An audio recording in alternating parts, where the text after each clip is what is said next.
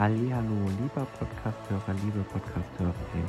Ich grüße dich zu meinem Podcast Michael Weihrauch, dein Podcast für Verkauf, Vertrieb und Persönlichkeitsentwicklung. Ich wünsche dir jetzt viel Spaß bei meinem Podcast.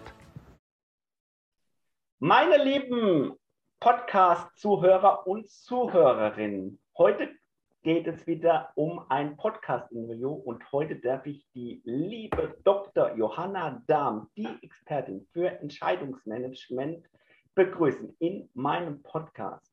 Johanna Dahm, besser gesagt Dr. Johanna Dahm, ist die Expertin für die Entscheidung, gerade für Startups, Management und so weiter und so fort in Unternehmen reinzukriegen. Jeder Entscheider, jeder Unternehmer, Selbstständiger und so weiter muss Entscheidungen treffen, tagtäglich.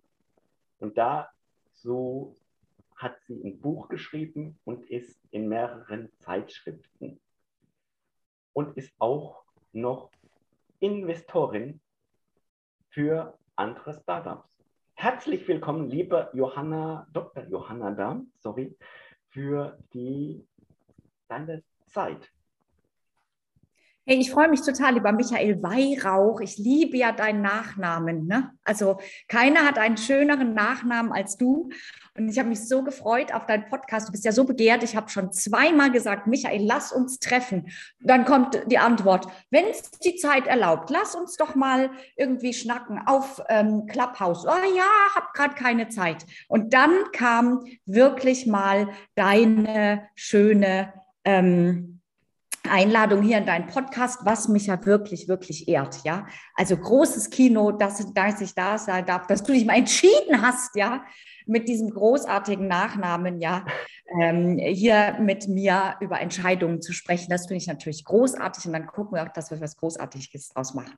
Und der Nachname, und mein Nachname ist quasi aus meiner Region so äh, kein Alleinstellungsmerkmal, da wo ich herkomme, der ist äh, weit verbreitet, aber äh, die, äh, im deutschsprachigen Raum ist der schon einzigartig und das ist auch mein Branding. Die meisten schreiben Weihrauch, wie, der, wie die aus der Kirche den Weihrauch schreiben, mit W, Y, äh, W, I und ein H. Ne? Ganz normal dieses, dieses Kräutergedöns. Ne? Aber ich äh, sage, nein, ich werde mit Y, äh, mit y ohne H geschrieben. Super cool. Ich finde es jedenfalls großartig. Passt ja auch in die Zeit. Der Podcast wird im, im Dezember im Advent aufgenommen. Also ich finde, das ist eine großartige Einstimmung, weil so richtig bin ich noch nicht im Weihnachtsmodus. Also du hilfst mir gerade sehr dabei. Ich, Vielen Dank. Ich muss, ich muss gestehen, ich bin auch nicht äh, in der Weihnachtsstimmung. Ich habe so ein bisschen Weihnachtsgedöns äh, geschmückt, Adventskranz und so weiter und so fort. Aber äh, so großartig in Weihnachtsstimmung komme ich erst, äh, wenn der Advent komplett rum ist.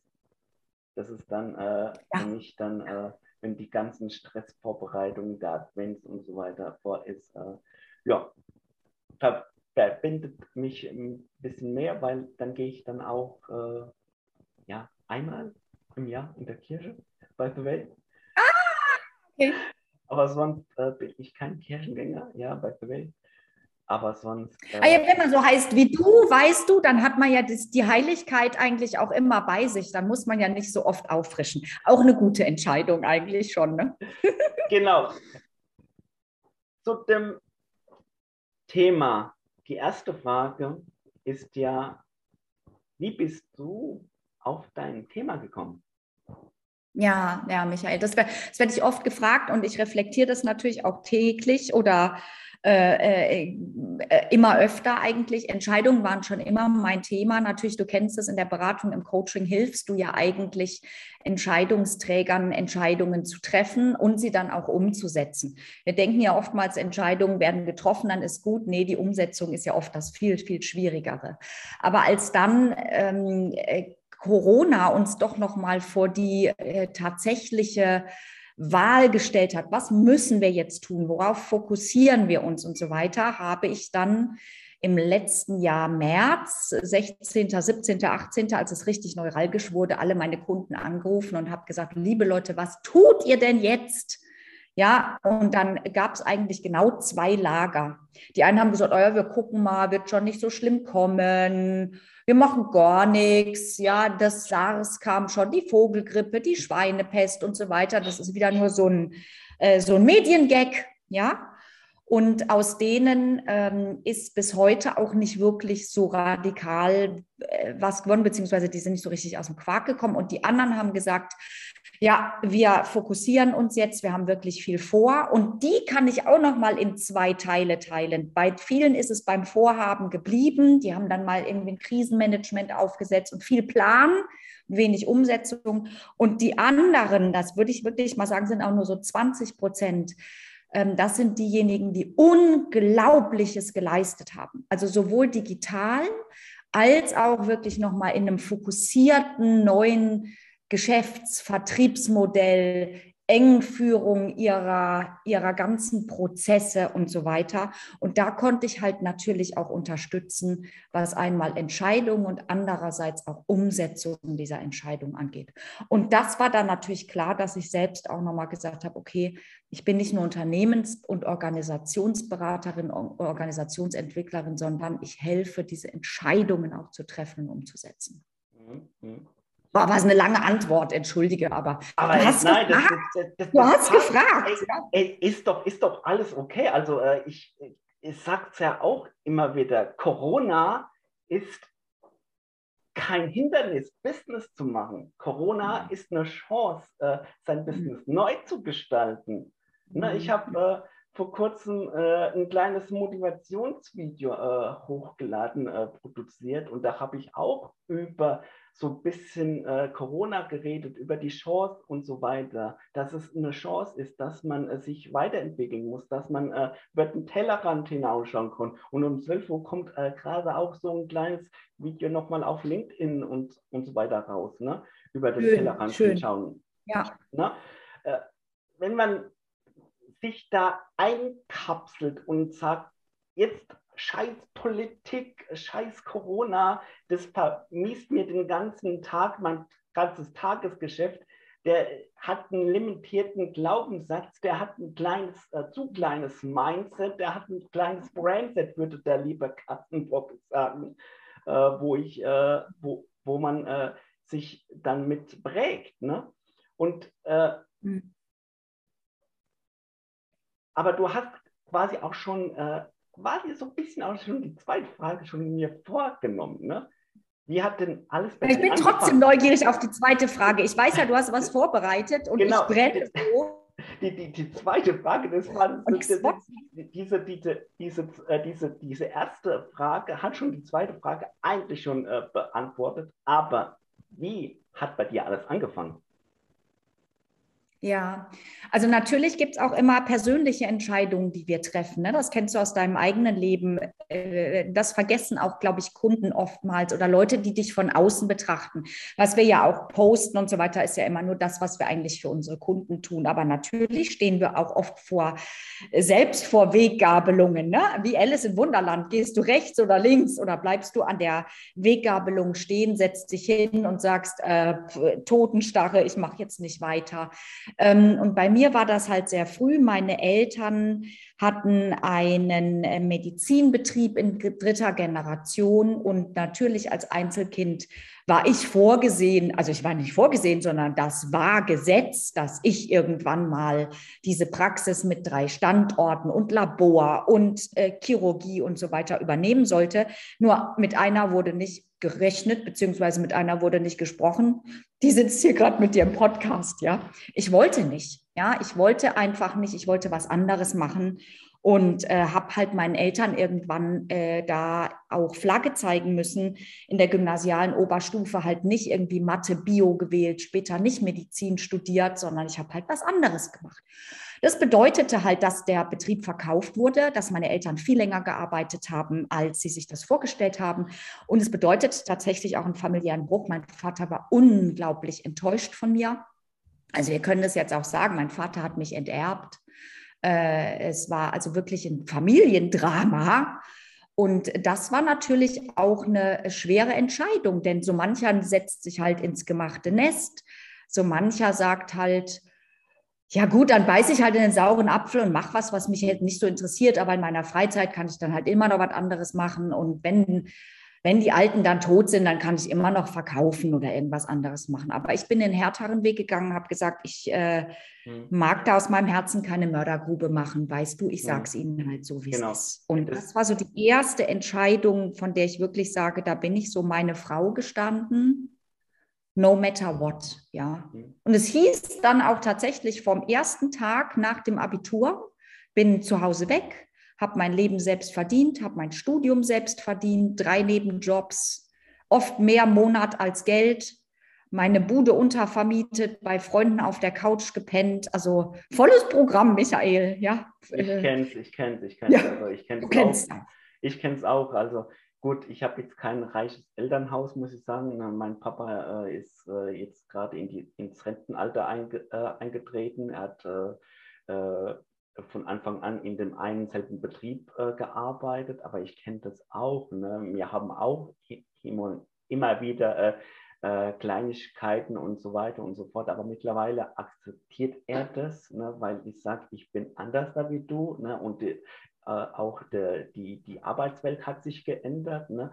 aber auch da wie du gesagt hast, du hast dich auch geändert. Ne? Und wie jetzt äh, unser lieber Hermann Scherer sagen würde, er hat äh, die Schulden angenommen. Ne? Er hat äh, quasi seinen Vater in die Verpflichtung gegangen, in den Lebensmittelhandel zu gehen und hat die Schulden übernommen. Ne? Aber er hat es auch irgendwie rausgeschafft. Ne? Mhm. Mhm. mhm.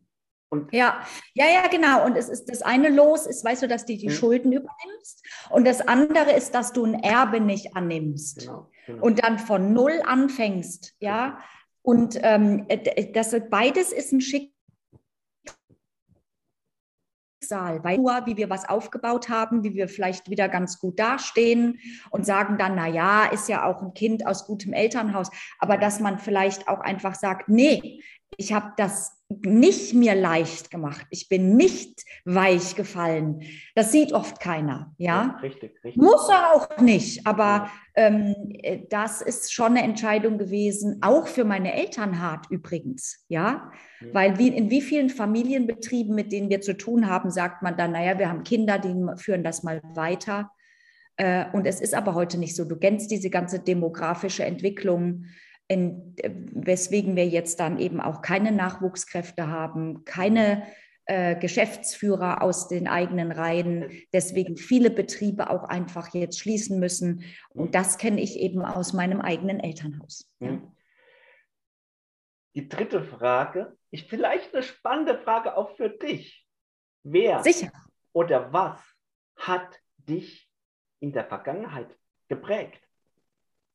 Ja, das ist eine tolle Frage, Michael. Das ist wirklich eine tolle Frage. Ähm, also natürlich haben mich meine Eltern geprägt, ja, ähm, denn ich habe ja schon gesagt, sie sind Eltern und wenn ich mir heute angucke, wie ich meinen Job mache, ja, dann, ähm, das sage ich auch immer in meinen Vorträgen. Also du weißt ja, ich bin auch Keynote-Speakerin, ja, für vor allen Dingen, da kommen Unternehmer und Führungskräfte und so und dann sage ich denen immer, ähm, mir fehlt an ihnen so ein bisschen das chirurgische Denken. Ja, also bei meinen Eltern habe ich oft erlebt, dass sonntags äh, der Notruf kam, ja, oder dass man von einer Familienfeier weggerufen wurde in den OP, ja, und dass man dann eben auch nicht äh, mittendrin abgebrochen hat, weil vielleicht irgendwas nicht mehr funktioniert hat, sondern es wurde operiert und das Überleben des Patienten stand über allem, no matter what. Ja, und meinen Führungskräften sage ich dann immer, weißt du, da wird da nicht gestritten, ach ja, ich habe aber jetzt schon so viel gearbeitet, mein Urlaub geht vor, ich muss erstmal über die Dienstwagenregelung sprechen, äh, nee, ich will aber lieber mit der anderen Schwester operieren, nee, ich muss erstmal die, äh, die Gehaltserhöhung diskutieren, ich habe jetzt Burnout oder so, sondern erst muss das Problem vom Tisch und zwar gut gelöst und dann können wir über so Nebensächlichkeiten diskutieren. Ja? Gut gestorben und, ist gut gelebt. Ja, ja. Und, äh, und ich glaube, das habe ich von sorry, meinen Eltern. Das sorry für den jetzt äh, eine Reminder, aber das ist ein bisschen provokant, aber ich denke mal, äh, wenn man äh, so reingeht, äh, ich denke mal, dann äh, ist es jedem das eine, ne, dass man wirklich äh, das wirklich das Problem vom Kunden oder vom Ja, Gegenüber erstmal löst. Ne? So erlebe ich dich ja auch. Weißt du, immer den Kunden im Blick, immer den Kunden im Blick. Und äh, das, also wenn bei mir sonntags jemand anruft, ja, und sagt, äh, bei uns brennt die Hütte, ne? Und dann schlage ich einen Termin vor und der Termin wird dann aber nicht vor in einem halben Jahr gefunden, dann sage ich, du hast kein Problem. Hm. Ja, also da fehlt mir einfach dieses chirurgische SOS-Denken. Und dann sage ich dir ganz ehrlich, das müssen dann nicht meine Kunden sein, weißt du? Also ich habe ich hab in der Zeit, wo ich bei der Telekom extrem viel gearbeitet habe, und das war jetzt nicht direkt bei der Telekom, sondern bei einem Franchise-Unternehmen, aber Ja, äh, die, die Werte habe ich der Telekom, die, die, Telekom hat die, die Werte dem Franchise-Unternehmen weitergegeben, aber die Werte haben das äh, Unternehmen nicht verlassen. Aber ich habe dann äh, geschaut, was sind die wirklichen Werte von der Telekom? Und äh, die Ja. richtigen Werte von der Telekom ist äh, Kunde ja, beziehungsweise Partner ist first. Ne? ja, ja. Partner, bei denen, bei denen, gut, Telekom sind Kunden, ne? aber ich sage, ein Kunde ist kein Kunde. Ne? Mhm. Ich Mhm. sage, der Partner, das Gegenüber, wo bei dir den Vertrag unterschreibt, ja. den muss er zuerst behandeln, das Problem bei denen äh, an der Wurzel packen. Ne? So wie der Zahnarzt meine Wurzelbehandlung äh, angepackt hat mit äh, Narkose und so weiter, so muss es auch in jedem Unternehmen sein. Ja. Ja. ja, das bringt ja zum Beispiel äh, Edgar ähm, Goffroy, der hat ja sehr lange die Telekom auch beraten und dieses Clienting-Modell da reingebracht. Ich Mhm. liebe Edgar, ja. Mhm. Ähm, das ist ein großes Thema, also wirklich den Kunden und nicht dauernd diesen eigenen Vorteil. Ich mache das erst dann, wenn ich einen größeren Dienstwagen bekomme. Ja, aber äh, das, ja, generell Umwelt beim Kunden wichtig, aber ich will jetzt trotzdem nicht mit der Bahn fahren oder so. Weißt du, also diese ganzen Ego-getriebenen, also Management und Ego, das ist wirklich ein wichtiges Thema. Ich habe ich hab vor kurzem wieder, ich bin ja so ein Tobi, ne? ich bin ja Tobi und hin und weg. Ne? Und Tobi sagt ja auch, äh, er hat ja bei der Lufthansa gedient, bevor er Ja, verdient ja, hat. genau. Ne? Und das habe Ja. ich ja auch da gemacht. Ne? Und das bringt mich gerade auch wieder auf, den, auf die vierte Frage. Welche Okay. Geschichte ist für dich aktuell wichtig?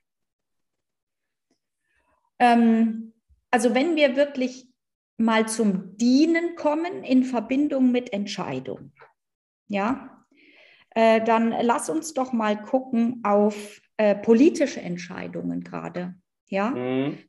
Und ähm, auch wenn wir vielleicht das C-Wort und Corona nicht mehr so richtig hören wollen, Richtig? ähm, aber lass uns doch mal jetzt äh, unseren Regierungswechsel angucken. Mhm. Ja? Ähm, und ich mag da keiner Partei das Wort reden. Und wenn ich jetzt auch jemandem hier, der Hörerinnen und Hörer, äh, irgendwie äh, Du, ich denk- ich- nicht ans Bein pinkel, aber es ist egal, ja? Ich denke Also- mal, ich denk mal, mir pinkeln keinen ans Bein, weil Gut. ich denke ja auch mein Teil äh, mittlerweile, Ja. was es äh, Aber wir können parteiübergreifend ist. das ist nämlich wichtig, weil Aber das, das, wir, wir müssen bei Entscheidungen, die ja oft einfach ausgesessen werden, ne? das leben wir ja im Management und dann wird das vor sich hingeschoben, dann ist es zwar dringlich, aber dann haben wir wieder Angst, dass wir für irgendeine Entscheidung nicht geliebt werden, dann verschieben das wieder aufs nächste Budgetjahr und so weiter und so weiter.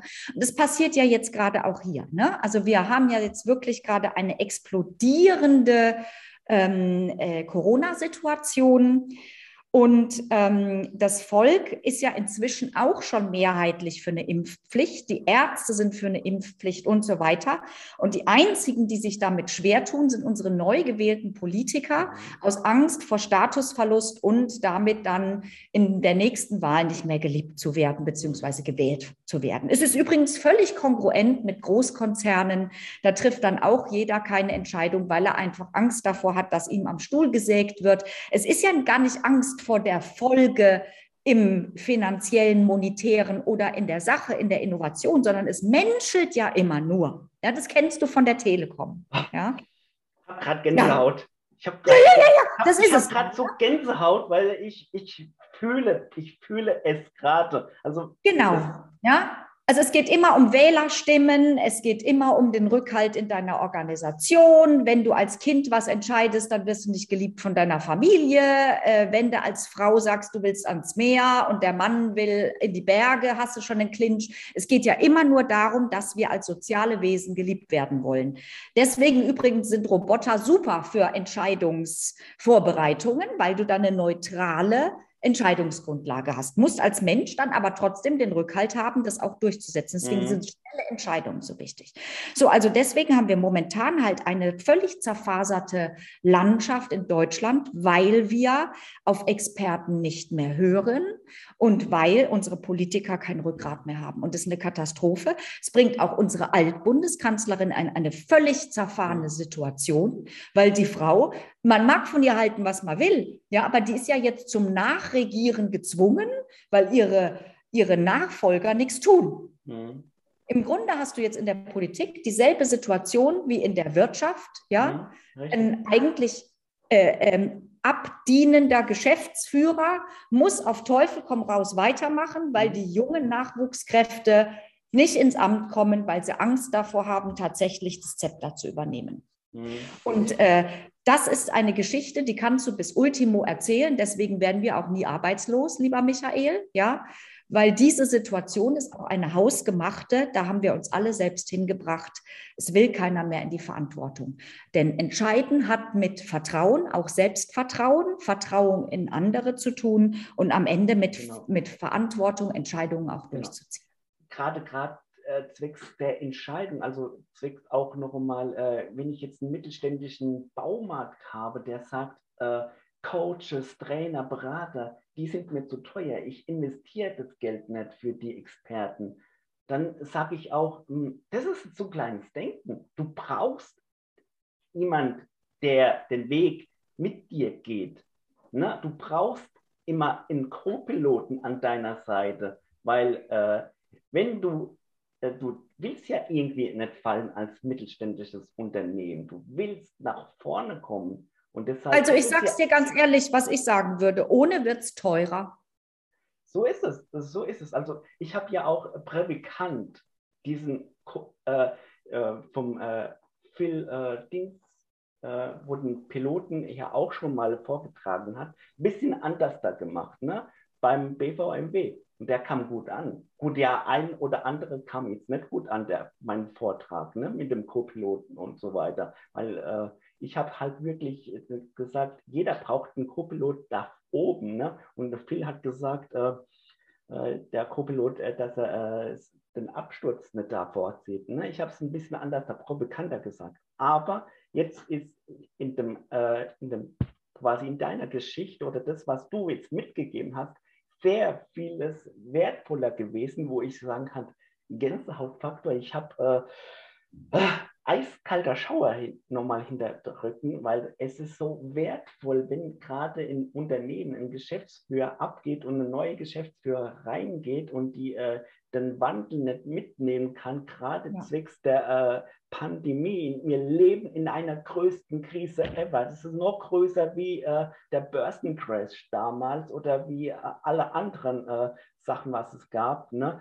Wenn ich jetzt ähm, auch äh, gerade heute Morgen noch mal bei YouTube reingeschaut mit ähm, Helmut Schmidt, äh, äh, die Reportage, wo er das, das Bambi-Millennium äh, bekommen hat, reingeschaut hat. Mir ist eiskaltes Wasser untergelaufen, weil dieser Mann hat Deutschland geprägt. Dieser Mann hat mhm. Deutschland nach vorne gebracht. Es braucht mhm. wieder solche Menschen, die Deutschland nach vorne bringen, nicht mhm. Menschen, die Deutschland äh, irgendwie, äh, ausbremsen. irgendwie ausbremsen. Weißt du, auch Gründer, Gründerin braucht mehr Innovationen, mehr nach vorne. Also wir brauchen wieder eine Leistungsgesellschaft. Das predigt nicht nur ich, das predigt auch Martin Limbeck. Ne? In seinem neuen Buch hat er es ja auch geschrieben. Ne?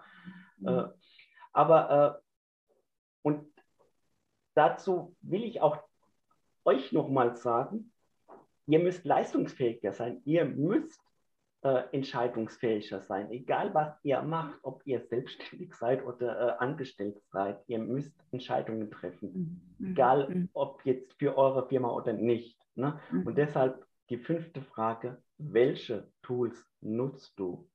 für deine tägliche Arbeit? Ja, also ähm, ich nutze selbst die Entscheidungsmatrix, über die ich ja das Buch geschrieben habe.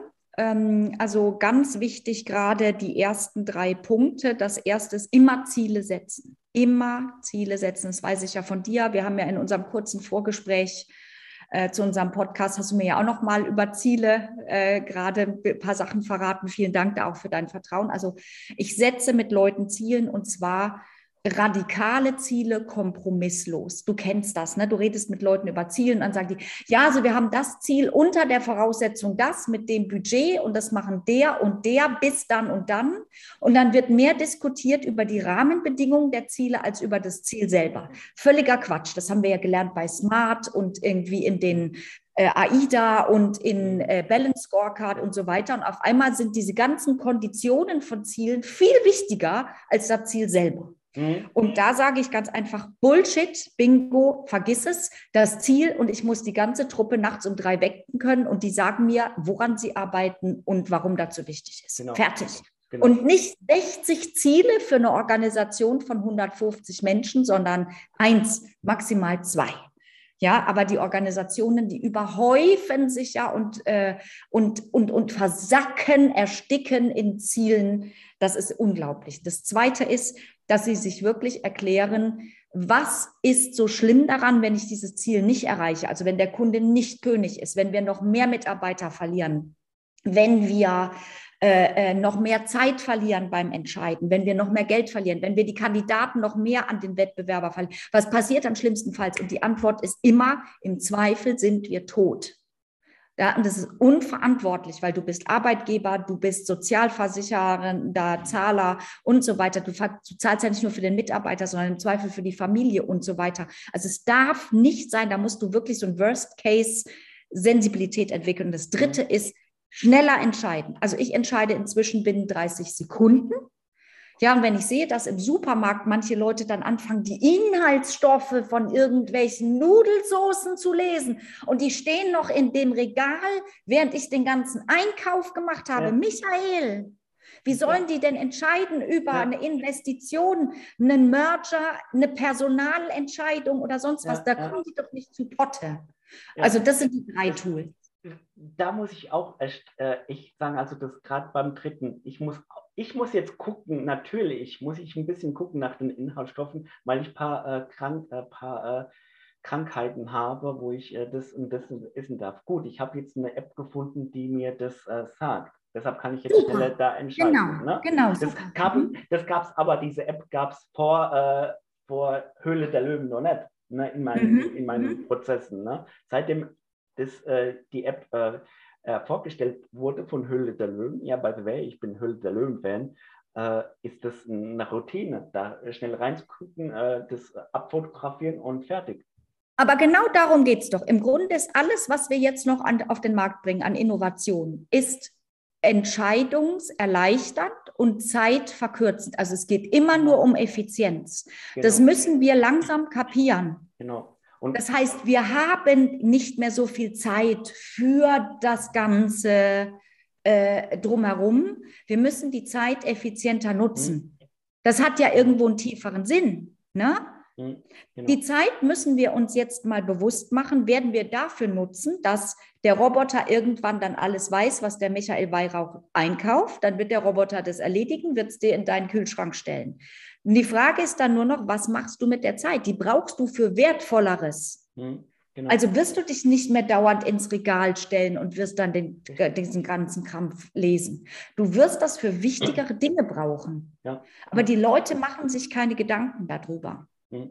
Ja. Das heißt nicht, dass wir Hocheffizienzmaschinen werden, sondern wir müssen uns der Qualität der Zeit bewusst werden. Richtig, genau, genau, genau. Ja die sechste Frage. Oh, eine, schon, oh mein Gott, okay. Ist, aber es ist, äh, wir haben noch ein paar, also wir haben noch. Okay. Die sechste Frage. Mit welcher Person würdest du gerne mal zusammenarbeiten? Mit, ich sage, ich wiederhole das nochmal. Mit welcher Person würdest du gerne zusammenarbeiten? Ah, da gibt es ja verschiedene, also lebendige und tote und noch Le nicht geborene. Lebend muss leben lebend es kann auch gestorben sein, also das kann auch gestorben sein.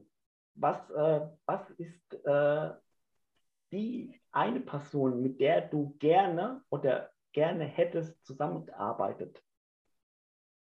So, so als Frau. Also ich, ich nehme mal zwei. Ich nehme mal, ich muss zwei als, nehmen. Als, okay. als, Also Frau, ich, als Frauenvorbild, Frauen vielleicht ein bisschen an Ja, ja, ja, ja, Macht, ja, ja. Also, Frauen ich Bühne nehme mal, kommen. gestorben finde ich wirklich gerade bei dem Thema, was wir ja jetzt hatten, ja, äh, Ernährung und so weiter. Ich finde Hildegard von Bingen ist eine, eine großartige Frau gewesen, die ja um 1000 gelebt hat und dieses ganze Thema Ernährung, äh, aber auch holistisch betrachtet, ja, dass die Essenz des Menschen, ja, ähm, äh, die Musik, ja, also die Kunst ähm, und eben auch so dieses ganzheitliche ähm, über eine Jahrtausende jetzt anhaltende Lehre gebracht hat. Mhm. Und das finde ich immer spannend, wenn du äh, Dinge erfind, findest, erfindest und über eine Generationen, Jahrhunderte, vielleicht Jahrtausende lange Tradition bringst, die Menschen wirklich hilft. Ja, ist dann egal, ob es irgendwann mal eine App gibt zu ihren Heilkräutern, ja, oder ihrer Sphärenmusik. Ähm, aber wenn, wenn du etwas schaffst, was bleibt. Johann Sebastian Bach hat ja mal gesagt, meine Musik wird irgendwann auf Instrumenten gespielt werden, die ich noch gar nicht kenne, was ja stimmt. Er wird ja auf Synthesizern gespielt und so weiter. Aber meine Musik wird immer bleiben und die Menschen erfreuen. Sowas finde ich großartig. Mhm. Und da hätte, also mit der Hildegard von Bingen, da möchte ich mich irgendwann mal treffen, so eine Station höher vielleicht. Und das würde ich gerne mal mit ihr bequatschen. So, das ist das eine. Das zweite ist ähm, tatsächlich ähm, die, äh, die Greta. Mit ihr würde ich gerne mal äh, sprechen. Und ich würde auch gerne mal mit ihr äh, versuchen, einen, weil sie ist ja immer schon sehr alleine unterwegs und, und geht dann immer irgendwo nur rein als Impulsgeberin. Und ich bin ja jemand, ich netzwerke ja unglaublich gerne und bringe gerne auch Impulsgeber zusammen. Und Greta Thunberg ist für mich so eine, von der würde ich gerne äh, mehr so, weil sie ja durch ihre Impulse schon auch so Zirkel schafft, aber sie geht dann immer wieder raus, also wie die Friday for Future Geschichte und so weiter. Und ich würde gerne ähm, es schaffen, ähm, sie dazu zu bringen, einen richtigen Think Tank mit Unternehmern, Ökonomen, Wirtschaftsphilosophen und so weiter zu gründen, damit das Thema Ökologie, ökologisches Wirtschaften, Nachhaltigkeit, Wirtschaftsphilosophie und so weiter zu einem Zirkel jetzt wird, vielleicht wie die Wirtschaftsweisen, ja, ähm, damit das den Nimbus des Batik verliert, endgültig. Weißt du, so dieser, äh, naja, darum kümmern wir uns mal, wenn wir Zeit dafür haben. Mhm. Das würde ich sehr gerne machen. Ja, spannend. Spannend. Also Greta Thunberg, spannend. Habe ich, jetzt- Ja. hab ich jetzt auch nicht so äh, großartig im Dings äh, als, als so Frau, aber ja, spannend. Ja, Also, Weil sie hat ja eine ganz krasse Entscheidung getroffen. Ne? Sie hat ja eine ganz krasse ja, Entscheidung getroffen. ja. Also, weißt du, mit 16, ja, also da bin ich viel auf Partys gegangen und ich Ja, bin auch mal für Amnesty International gelaufen, ja. Und dann waren irgendwie so Kurdenbewegung war groß. Also ich habe mich schon auch eingesetzt, auch so für Tierschutz und so. Aber dass ich mein Leben einer Botschaft unterworfen Mhm. hätte, für die ich so viel Shitstorm, ja, gleich Morddrohungen einstecke, das ist eine radikale Entscheidung. Und da muss ich sagen, Hut Ja. ab. Also das ist Ja, sensationell. Das, das Ja. Ist, ja, das ist Hammer. Ja, Siebte Frage ist jetzt ein bisschen eher was Persönliches. okay. Äh, wie sieht bei dir ein typischer Tag aus? Von morgen bis Abend. Es, ich weiß gar nicht, ob es sowas gibt wie einen typischen Tag, ähm, weil ich bin ja viel unterwegs, also sofern ich unterwegs sein darf jetzt in dieser Zeit, bin ja viel auf Beratungen auch außer Haus ähm, und, und, und wegen der Keynotes und darf ja auch reisen und bin auch im Ausland und so. Was ich aber immer mache und was deswegen vielleicht einen typischen Tag, wo er auch stattfinden mag, einrahmt. Ähm, ich stehe immer sehr früh auf. Also ich bin so die 6 Uhr Tante schon. Ich frühstücke immer. Also es gibt nur Tage, an denen ich nüchtern zur Blutentnahme muss oder so, an denen ich mich dann also quäle, nüchtern das Haus zu verlassen. Ich bin ein großer Frühstücker. Ähm, ich lebe ja vegan. Ähm, und äh, drum gibt es also immer leckere, äh, ein radikal gutes Frühstück. Ich ähm, gehe jeden Tag, ähm, ich habe auch so einen Schrittzähler, also ich muss meinen Fußmarsch machen, auch in einem, in einem affigen Tempo. Und ähm, ich gehe, wenn es geht, auf jeden Fall vor zwölf, lieber noch vor elf ins Bett. Und ich äh, meditiere, Schrägstrich bete. Das mache ich auch. Und äh, das rahmt den Tag, wo immer er stattfindet. Ja. Also du hast jetzt so keinen äh, Sportalltag, aber du hast schon eine kleine Routine dir angeeignet ja. in deinen ja. äh, Sachen. Ja. ja. Mega. Ja, ich auch. Also ich stehe auch äh, morgens um 6 Uhr auf. Und äh, der erste, was ich mache, ist erstmal ein Glas Wasser trinken. Mhm. Dann äh, ja, Radio an. Also mhm. kein Radio in dem Sinne, sondern wirklich äh, die Playlist auf Apple Music und dann unter die Dusche, eiskalt. Mhm. Versteht sich? okay. Ja, bei dem, bei dem Wetter ist es ein bisschen unangenehm, muss man sagen. Aber auch bei dem Wetter, wenn ich jetzt draußen rausgehe, bin ich ein ganz anderer. Bin ich jetzt nicht äh, erstmal tief gefroren, äh, wie alle anderen, sondern weil es auch schon ein bisschen abgehärtet ist. Aber das hat sich auch so ein bisschen reingeschlichen in äh, in den Alltag. Ne? Ab und zu mhm. mal mache ich mal Sport, äh, ja, meditieren äh, mache ich zu wenig, um da wirklich Erfahrung zu haben. Ich mache meine äh, Meditation, aber die mache ich dann wirklich dann äh, so, so äh, fünf Minuten, zwei Minuten, je nachdem, wann ich Zeit habe. Ne? Weil mhm. ich dann schon ein bisschen mehr dann äh, ins agile Sachen reingehe und noch noch ein paar Prozesse äh, abarbeiten äh, möchte, wo ich noch tagtäglich noch so komme. Aber das ändert sich immer wieder. Und äh, mein typischer Tag sieht eigentlich äh, unterschiedlich aus. Ne? Ich, äh, ich habe auch Tage, wo ich sagen kann, Tag, nehmen wir mal äh, frei.